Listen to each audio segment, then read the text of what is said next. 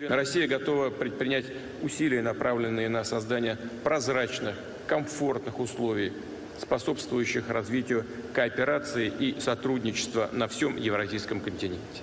Здравствуйте! Это подкаст аналитического портала International Studies, в котором молодые специалисты в области политики и международных отношений каждую неделю просто и интересно пытаются разобраться в самых актуальных событиях. Меня зовут Екатерина Михалевич, и сегодня мы с Владимиром Неждановым поговорим о взаимоотношениях внутри четырехугольника Россия, Китай, Индия, США, а также попытаемся понять, как партнерство и противоречия крупнейших стран сказываются на евразийской политике и экономике.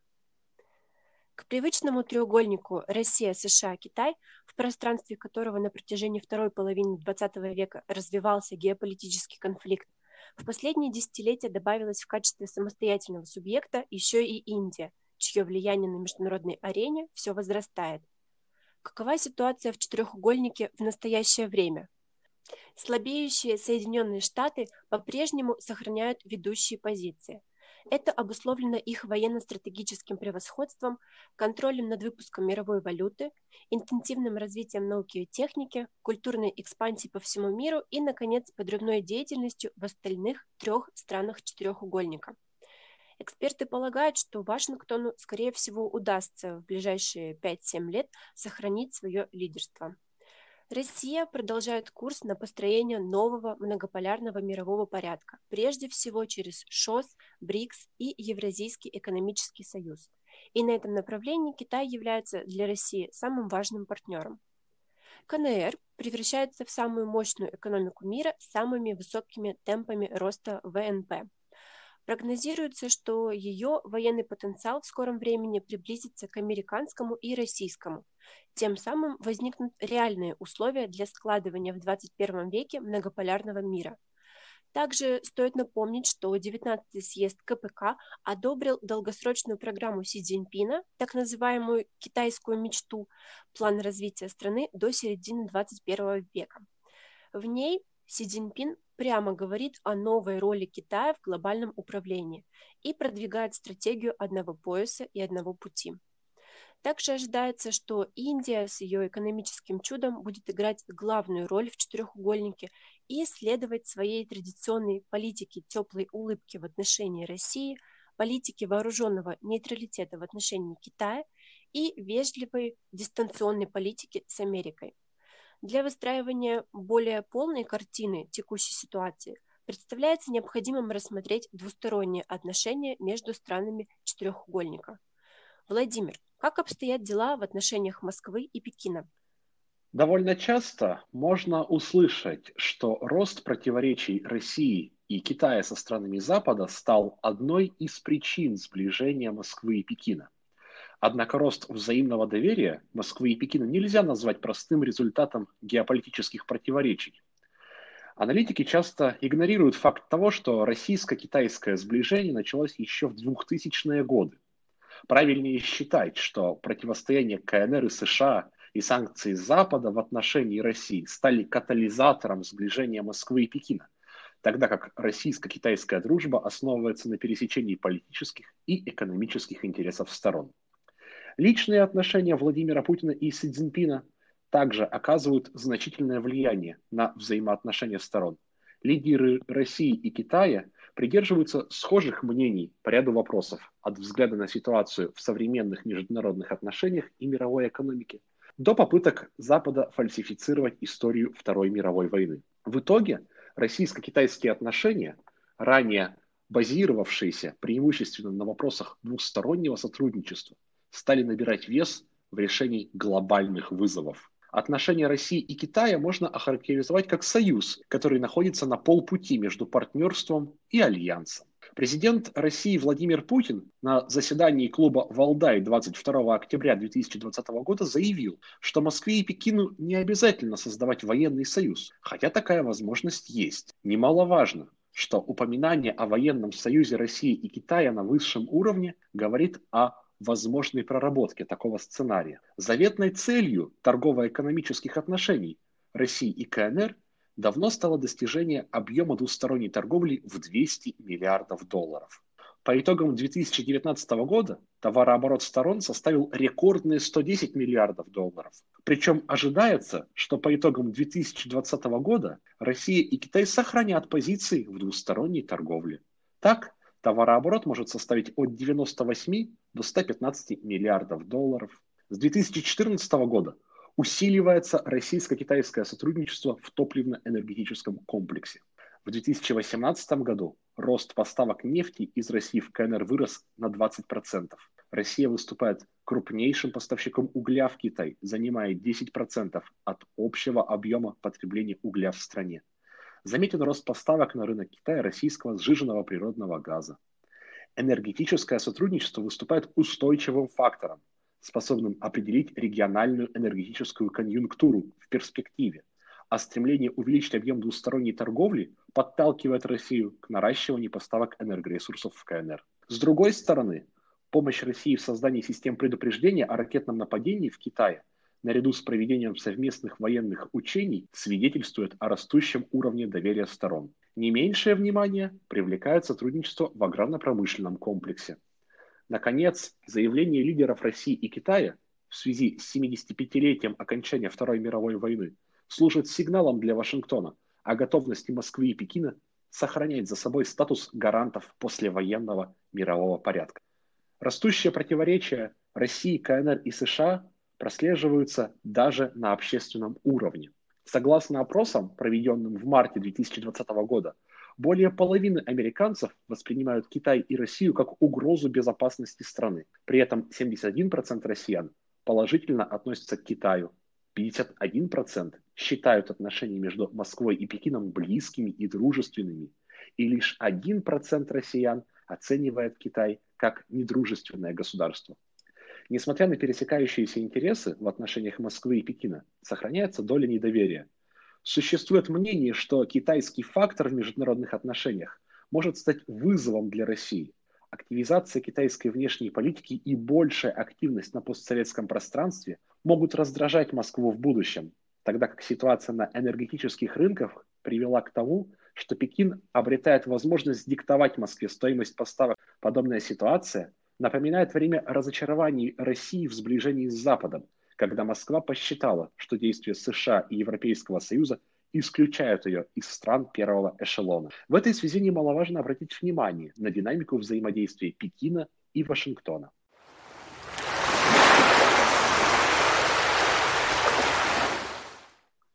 На современном этапе развития международных отношений одним из ключевых вопросов многополярного миропорядка является американо-китайский вектор. Абсолютно очевидно, что его направленность и содержание существенно влияют на глобальное цивилизационное, военно-политическое и экономическое развитие. Пожалуй, самым напряженным явлением в современных международных отношениях являются торговые войны между Америкой и Китаем, Бывший президент США Дональд Трамп еще во время предвыборной гонки в 2016 году называл экономическую политику Китая несправедливой и обещал исправить ситуацию. В марте 2018 года, уже в должности президента, Трамп подписал меморандум о борьбе с экономической агрессией Китая, после чего США начали постепенно вводить пошлины на ввоз китайских товаров на сотни миллиардов долларов. Пекин в ответ принимал аналогичные меры. Как отмечают эксперты, действия администрации Трампа принесли свои плоды. Согласно статистике, при Трампе Китай утратил место главного экономического партнера США и по итогам 2019 года занял в этом списке третье место, уступив Канаде и Мексике. После нескольких лет консультаций в январе 2020 года сторонам удалось заключить соглашение по так называемой первой фазе торговой сделки. Китай, в частности, согласился увеличить закупки американской продукции на 76,7 миллиарда долларов в течение первого года и на 123,3 миллиарда долларов в течение второго года действия соглашения. По словам Трампа, сделка позволит сократить торговый дефицит. Несмотря на это, весной 2020 года нападки Трампа на Китай возобновились с новой силой. На этот раз причиной стал коронавирус. На фоне ухудшающейся эпидемиологической обстановки в стране Трамп дал понять, что считает главным виновником сложившейся ситуации Китай. В его администрации заявили, что Пекин якобы утаивал данные об истинных масштабах угрозы, из-за чего Белый дом не смог своевременно отреагировать на начало пандемии коронавируса. Тогда же Трамп объявил, что может ввести новые пошлины на китайские товары. Глава МИД КНР Ван И а, во время китайско-американского форума, проходившего в режиме видеоконференции в июле 2020 года, заявил, что КНР и США в настоящее время переживают самый тяжелый кризис в своих отношениях. Вместе с тем он выразил надежду на то, что США возобладает более объективный взгляд на Китай, Дипломат также заверил, что Пекин не стремится занять место Вашингтона на мировой арене. Ван И подчеркнул, что Китай продолжит занимать дружественную позицию по отношению с США и будет выстраивать обоюдно выгодные связи с этой страной. Оценивая китайский фактор в предвыборной риторике Джо Байдена, а также сложившееся положение в американо-китайских отношениях, можно говорить о следующих рамках американской стратегии в отношении КНР до 2024 года. США, вероятно, пойдут на попятную своей антикитайской риторики и проявят прагматичный подход в сотрудничестве с КНР при разработке вакцины от коронавируса, а также в достижении победы над пандемией. Вероятно, что США и КНР смогут найти общие подходы в рамках климатической повестки и добиться начала сотрудничества в наиболее выгодных областях. Однако маловероятно, что подход Джо Байдена сможет вернуть американо-китайские отношения к ситуации, когда можно было бы говорить о развитии всестороннего сотрудничества Пекина и Вашингтона. Что касается торгово-экономической сферы, то администрация Байдена пойдет на пересмотр решений Трампа, сделанных в период торговой войны, которые оказали наиболее негативное влияние на американских производителей. Однако, стремясь выиграть конкуренцию с КНР, США не сделают шагов к окончанию торговой войны. Очевидно, что продолжающееся противостояние двух крупнейших экономик окажет серьезное влияние на ситуацию в мире. Также необходимо обратить внимание на взаимоотношения Москвы и Нью-Дели, которые уже оказывают влияние на динамику отношений в рамках треугольника Россия, Китай, США. Рассуждая об успехах и неудачах российско-индийского сотрудничества, отметим, что динамика отношений Москвы и Нью-Дели оказалась в зависимости от развития диалога сторон с Пекином. Противоречия Индии и КНР вызывают обеспокоенность в Москве, поскольку Нью-Дели может пойти на сближение с Вашингтоном в Индо-Пацифике, сдерживая КНР. Одновременно в Индии популярно мнение о возможности оторвать Россию от Китая и тем самым предотвратить институализацию Российско-Китайского союза в Индии стремятся сделать ставку на привлечение незападных партнеров для изменения баланса сил в Азии. В частности, Индия предпринимает медленные, но уверенные шаги к привлечению России к участию в проектах в рамках Индо-Пацифики. Россия и Индия имеют большие возможности по углублению сотрудничества в ближайшие годы. Так, с 2014 года Владимир Путин и Нарендра Моди провели 22 встречи а в 2020 году, в период пандемии, 4 телефонных разговора. Кроме того, задержка поставок военной техники, в частности систем С-400, из России в КНР в начале этого года рассматриваются в Нью-Дели как дружественный жест Москвы.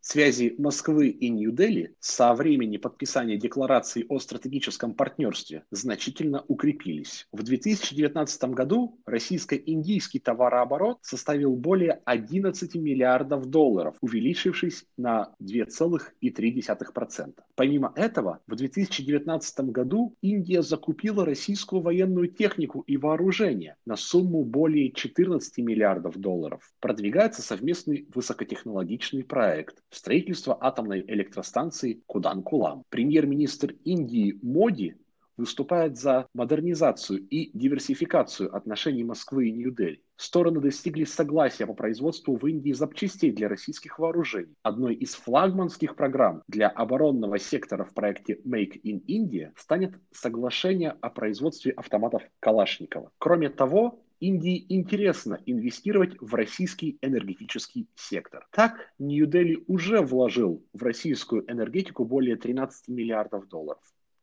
С целью дальнейшего развития сотрудничества Москва и Нью-Дели могут активизировать диалог в сфере ядерной энергетики, развития Арктики, сотрудничество в космосе, киберпространстве и даже создание технологий искусственного интеллекта. Нельзя сбрасывать со счетов, что фактор Москвы блокирует попытки Вашингтона создать Индо-Тихоокеанский альянс с участием Нью-Дели. В складывающейся ситуации Индия, вероятно, будет стремиться уравновесить сотрудничество с Россией и США, поддерживая наиболее выгодные аспекты как политического, так и экономического взаимодействия. Однако, возвращаясь к взаимодействию Москвы и Пекина, в случае создания российско-китайского альянса следует ожидать ускорения сближения Индии и США, что сократит политические возможности России в Евразии. Как следствие, российско-китайский альянс в нынешней ситуации не станет источником выгод для российской политики. Вместе с этим противоречия Индии и КНР оказывают негативное влияние на развитие российской стратегии для обеспечения безопасности в Евразии. Нью-Дели отказался принимать участие в учениях стран-членов ШОС «Кавказ-2020», сославшись на пандемию коронавируса.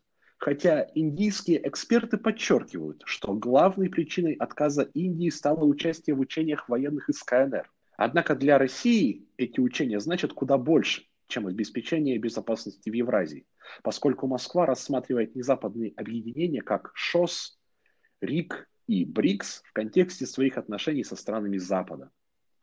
Тем не менее, членство в ШОС остается важным направлением внешней политики Нью-Дели, несмотря на рост противоречий с Пекином. Индия может использовать БРИКС и ШОС с целью продвижения собственных национальных интересов, ограничивая влияние Китая на Россию и добиваясь геополитического баланса в регионе. Основная роль Индии в ШОС заключается в укреплении сотрудничества в сфере безопасности с Россией и государствами Центральной Азии по вопросам радикализма, терроризма, сепаратизма и незаконного оборота наркотиков. Екатерина, а как обстоят дела в американо-индийских отношениях? Сегодня Соединенные Штаты являются самым важным экономическим партнером Индии, если принять во внимание торговлю услугами и товарами, инвестиции, исследования и разработки, а также сферу образования. А, важно и стратегическое сотрудничество США в плане региональной координации военных операций на море или оборонных технологий. Со своей стороны Вашингтон видит в Индии растущую экономику, интересы которой в Азии в значительной степени совпадают с американскими. Вашингтон преследует две цели в отношении Нью-Дели – превратить Индию в своего стратегического союзника и добиться развития региональной группировки по безопасности, в которую входят США, Индия, Япония и Австралия. Стратегия Вашингтона призвана свести к минимуму экономические и политические возможности КНР в развитии инициативы пояса и пути и вбить клин между Россией и Индией, заблокировав дальнейшее сближение сторон. Область, которая вызывает особую озабоченность Индии, связана с политикой нового президента США в отношении России.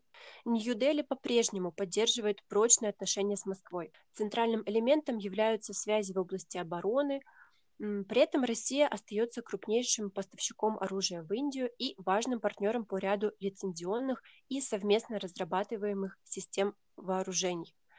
Перед пандемией коронавируса товарооборот несколько увеличился. Отметим, что исходно он был довольно скромным. Кроме того, Индия взяла на себя обязательство увеличить инвестиции на Дальний Восток России.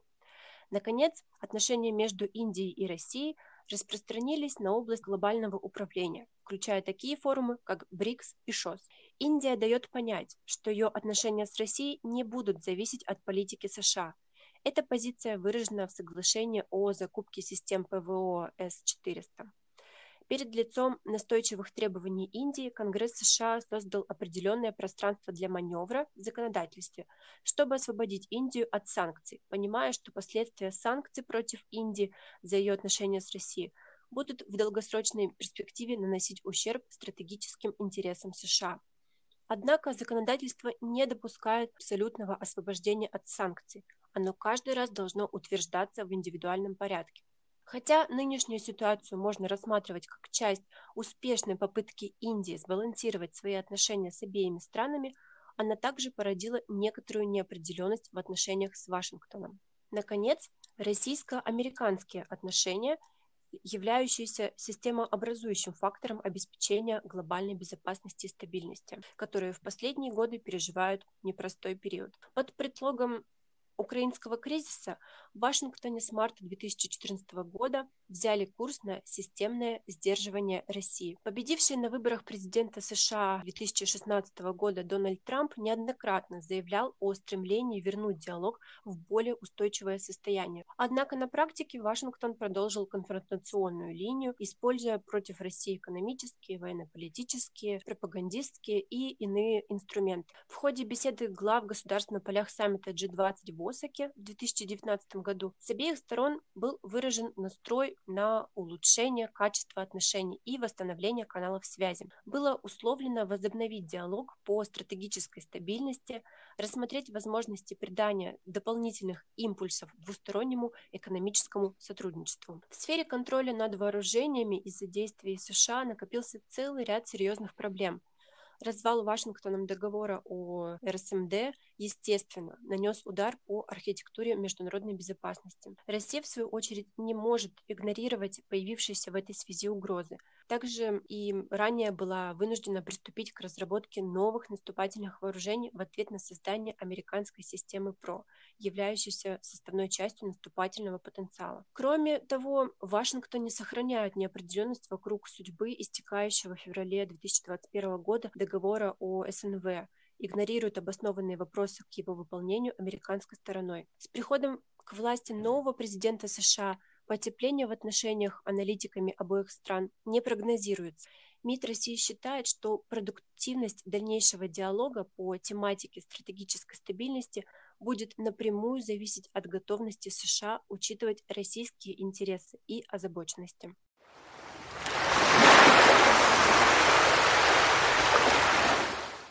В итоге можно сделать четыре вывода о евразийских стратегиях гигантов мировой политики – и отметить четыре тенденции евразийской политики в 2020-е годы.